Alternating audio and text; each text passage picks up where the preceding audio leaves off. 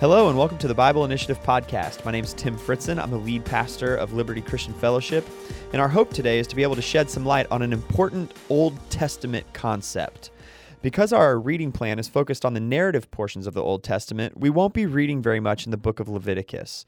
Though there are a couple of very brief narrative portions in Leviticus, the vast majority of it is descriptive, so we made a choice to leave it out of our reading plan.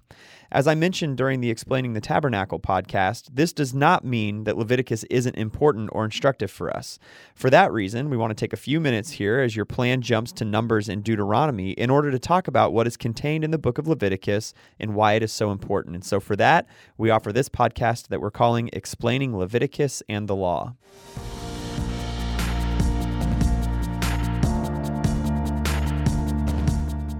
Throughout my years of ministry and life as a Christian, I've seen the same thing play out on numerous occasions. It goes something like this An individual begins a reading plan through the Bible. They start eagerly and excitedly as they read the great accounts of creation, the fall, the flood, and the patriarchs throughout the book of Genesis. They continue to be amazed by the working of God in the book of Exodus, and they're swimming in His greatness and in His word. And then they turn the page to Leviticus and immediately begin to drown because Leviticus is full of tedious feeling, explanation, and detail. Leviticus is very important because it contains the laws, commands, and sacrifices that were to govern the religious and daily lives of the Israelite people as they lived in covenant relationship with the Lord.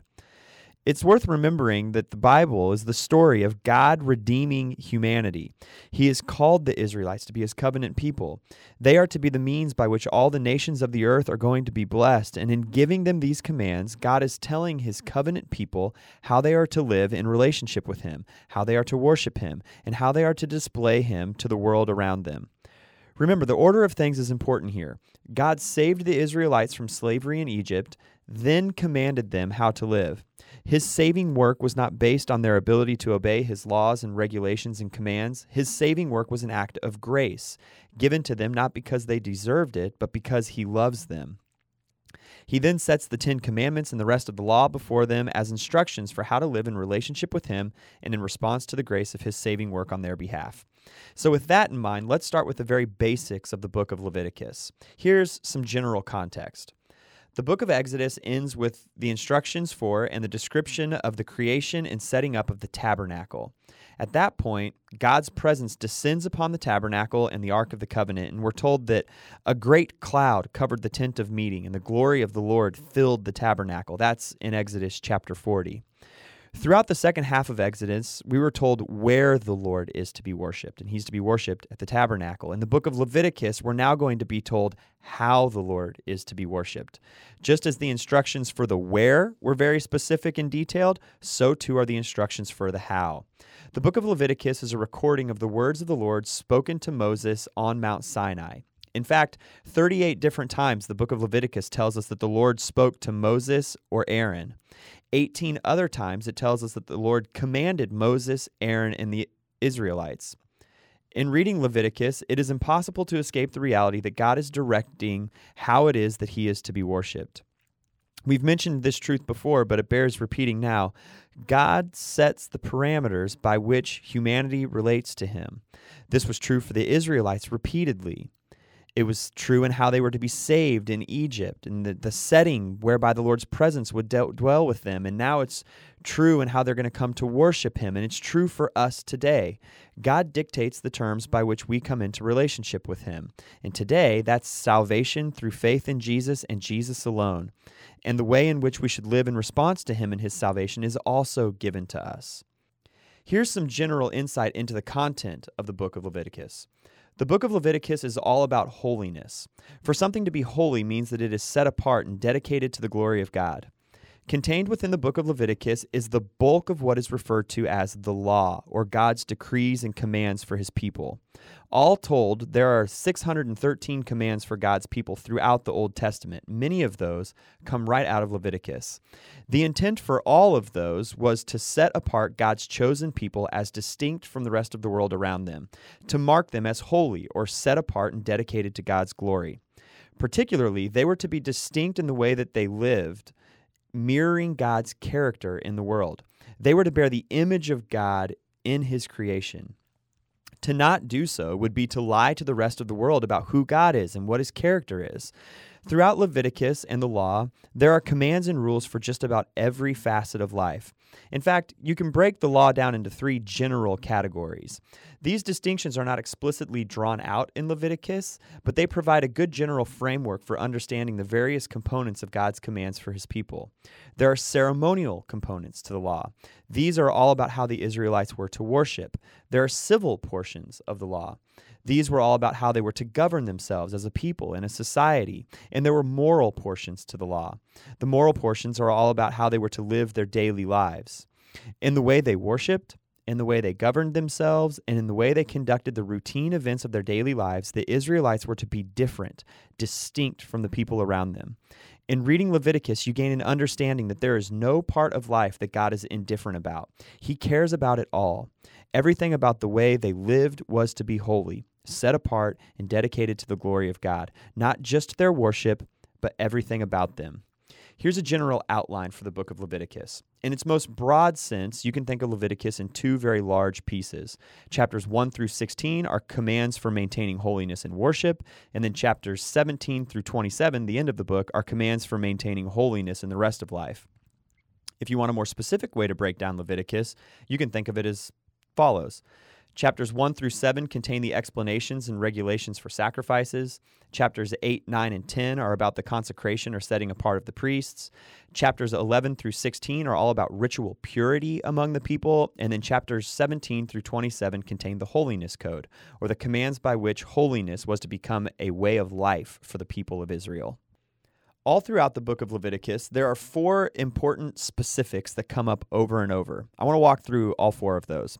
The first one are sacrifices. God's people are going to sin, be it intentionally or unintentionally. And when they do, there is a means for the provision of that sin. Let's work with an example from Leviticus 4, verses 13 to 15. It says this if the whole congregation of Israel sins unintentionally, and they do any one of the things that by the Lord's commandments ought not to be done, and they realize their guilt, when the sin which they have committed becomes known, the assembly shall offer a bull from the herd for a sin offering, and bring it in front of the tent of meeting. And the elders of the congregation shall lay their hands on the head of the bull before the Lord, and the bull shall be killed before the Lord. The sacrificial system, as mentioned there in that passage, served a number of purposes. Let's walk through those. The sacrifices both teach and remind the Israelites that sin brings death. God made this clear all the way back in the garden when he told Adam that if he ate from the tree of the knowledge of good and evil, if he sinned, that he would surely die. The consequence of sin is death, and when sin entered the world, so did the reality of death.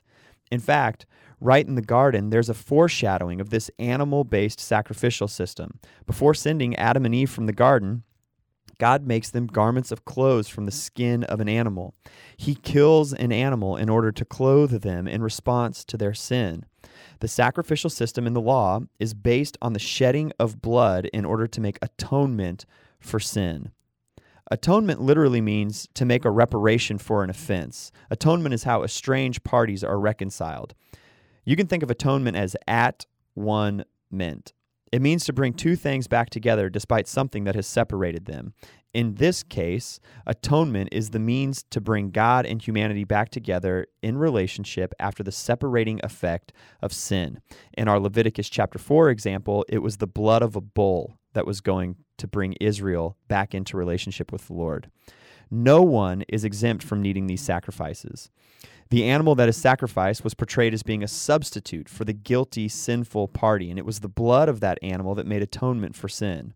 The sacrifices were intended to be both valuable and costly for the people. This further reinforced the reality that sin has weighty consequences. The second thing you see repeatedly throughout the book of Leviticus is a group of people who are called priests. The Levites, those Israelite people who were descended from Levi, were the priests in Israel. Their responsibility was the maintenance of the temple and the correct processes surrounding Israel's offerings and sacrifices to God. Leviticus lays out the way in which they are to dress and how they're to be ritually purified and consecrated. And the key is this for the Israelite people, priests serve as mediators between Israel and God. The third thing you see in the book of Leviticus are rituals and ceremonies. The law also lays out a number of regular festivals for the people. Throughout the Old Testament, there are many feasts and ceremonies the Israelites are supposed to observe. One of the most prominent of those is the Day of Atonement, which is put forth in Leviticus chapter 16. The Day of Atonement was a ceremony the Israelites were to observe every year, and its purpose was for the priest to offer a sacrifice for sin on part of the entire community of Israel. The yearly recurring nature of these festivals and of the sacrifices required by the law was a reminder that people keep sinning. Sin is not a one time thing. No immediate end was going to come to the reality of humanity's sin. Thus, there would have to be a never ending procession of blood and animal sacrifices offered to the Lord. In fact, when you read the book of Leviticus, you kind of get this bleak picture both of the recurring nature of sin and also of the necessity to make atonement for that sin. The final specific item that comes up on multiple occasions in the book of Leviticus are rules for holiness. Leviticus is a lengthy code of holiness that was to govern the daily lives of the Israelite people. Along with the particular way they were to worship the Lord, this way of living was to distinguish them from the rest of the world. The holiness code, found in Leviticus 17 through 27, records what the Israelites could and could not eat, how they were to conduct themselves sexually, how they were to love their neighbors, both inside and outside the Israelite community, how they were to treat the aged, the young, the poor, and the foreigners who were among them there were rules for feast days and celebrations, limits for criminal punishment, laws about taking vows or making promises, and regulations for the buying and selling of property. Virtually all aspects of life are covered in the Holiness Code. The implication is this every aspect of the Israelites' lives was to be lived in conformity with God's law so as to be different from the people around them. In doing so, they would display the character of God to the world so that all the nations would be able to see the greatness of the Lord. So, between sacrifices, priests, rituals and ceremonies, rules for holiness, and all the various laws that appear in Leviticus, what do we do with this book today? One of the common questions that comes up repeatedly in regard to the Old Testament is which of the Old Testament laws or commands apply to Christians today? How do we take what we read in Leviticus and apply it to life today? This is a great question and it requires some careful explanation. There are some general principles in making a distinction between what in the Old Testament law is applicable today and what is not we need to understand what God's commandment meant to the original audiences. As with any portion of Scripture, the Bible cannot mean something today that it never meant to the people beforehand. So when we come to a law in Leviticus, we have to ask ourselves, what was God commanding for these people? We also need to consider what the New Testament teaches about that law today. Has Jesus fulfilled it, and therefore it no longer applies because of his fulfilling work? These commands would be things that are ceremonial or civil in nature. Jesus either fulfilled those or made them obsolete by his work on the cross. Or does the New Testament reiterate that a command is for us today, such as those commands that are moral in nature? Let's take an example. The Levitical command to not eat pork. Does this apply to us today or not? In Leviticus chapter 11, the Israelites are commanded not to eat pork living in the barbecue capital of the world here in Kansas City, if we can't enjoy a pulled pork sandwich, I think we can all agree that we might be just a little bit sad. The reason the Israelite people were called to abstain from pork was because many of the pagan or non Israelite cultures around them used pork in their sacrifices to their false gods. The Lord, wanting a distinction between his people and everyone else, called the Israelites to abstain from consuming pork. There's the original context for the command. The Lord wants a distinct people, and one way for them to be distinct is to not eat pork. Well, what about today? What does the New Testament say about eating pork? Does it say anything? It does, in fact. In the New Testament letter to Colossians, Paul encourages the believers. In chapter 2, verses 16 and 17, he says this Let no one pass judgment on you in questions of food and drink. These are a shadow of the things to come, but the substance belongs to Christ. What we learn is that the Old Testament dietary laws do not apply today in the age of New Testament faith. Faith in Jesus the Messiah makes them obsolete and has superseded them. When we come to questions about whether an Old Testament command applies to Christians today, we have to we have to ask ourselves, what did the command originally say and mean to the original audience, and what does the New Testament have to say about it? Those questions provide us a framework to answer whether or not we need to apply that law, that command to ourselves. What are some other points of application for the book of Leviticus? Well, the law was never intended to be the means by which people were made righteous. Remember, salvation first, sanctification second. The same is true today. We do not live obedient lives as a means by which to be saved. We live obedient lives in response to God's grace in saving us. We are freed from the burden of feeling like we have to perform in order to merit God's grace. And yet, because of his grace, when we place, place our faith in Jesus, we're given new hearts that long to be obedient. In fact, Paul makes this very clear in the New Testament that the law was never meant to be saved, it was given to highlight our need to be saved. Another point of application is that the law was a gracious gift, as are all of God's commands. Just as God's act of saving the Israelites from Egypt was an act of saving grace, so his providing the law and instructing them on how to worship and relate to him was an act of saving grace. For the Israelites, being saved in Egypt and getting the law in the desert are both loving acts, and the same is true today. God's work to provide salvation in Jesus by grace through faith for all who believe in him is an act of grace. Giving us clear commands about how to live in relationship with him and display his character in the world is also an act of grace. Another point of application God still longs for a holy people, those who are set aside and dedicated to his glory. Leviticus 11, 19, and 20 all contain powerful statement from God. It says this that the Israelites are to be holy because God is holy. Their lives are to mirror his character. In the New Testament letter of 1 Peter chapter 1, Peter takes that command and applies it to the New Testament church. God longs for his people to bear his image in his world for his glory. The lives of the Israelite people were to provide a testimony to the rest of the world about not only the presence of the Lord, but also the character of the Lord, his grace and love and truth, justice, mercy, greatness, and glory. For Christians today, the goal is the same that our lives would provide a testimony to the rest of the world about not only the presence of the Lord, but also the character of the Lord. One final piece of application. We've mentioned throughout the Bible initiative particularly while we're reading in the Old Testament, to look for Jesus. Well, the law points to Jesus and was fulfilled by Jesus. To go back to the main point of the Bible, God is redeeming humanity back into relationship with himself, and he does this fully and finally through Jesus. The way in which we live in relationship with God is through faith in his Son, Jesus Christ.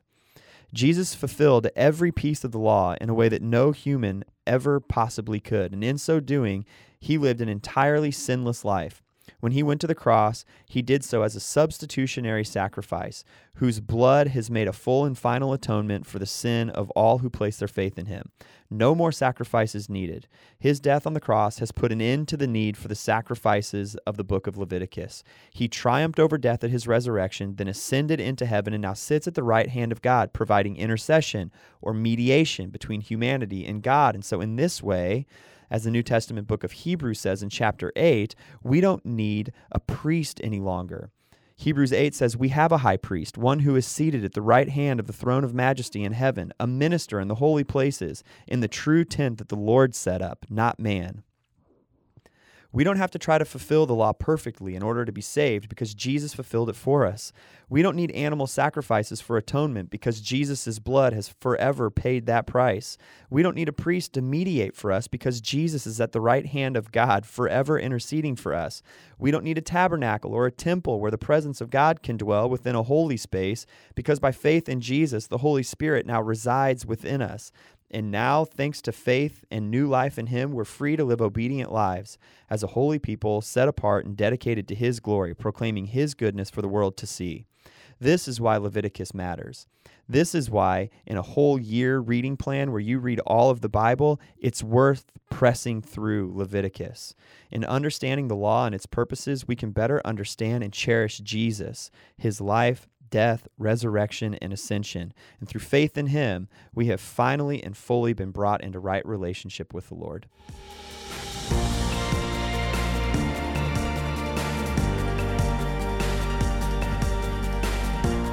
Hopefully, this has been helpful in providing some context and understanding of the book of Leviticus, what the law is, why it matters, and why that third book of the Bible is so important to understanding who Jesus is and what his life ultimately means. As always, you can find more resources and more context for where our reading plan is right now at www.thebibleinitiative.com. We encourage you to go and check that out. We're praying for your reading this week, and we look forward uh, to being with you via podcast or sermon or here at church on Sunday very soon.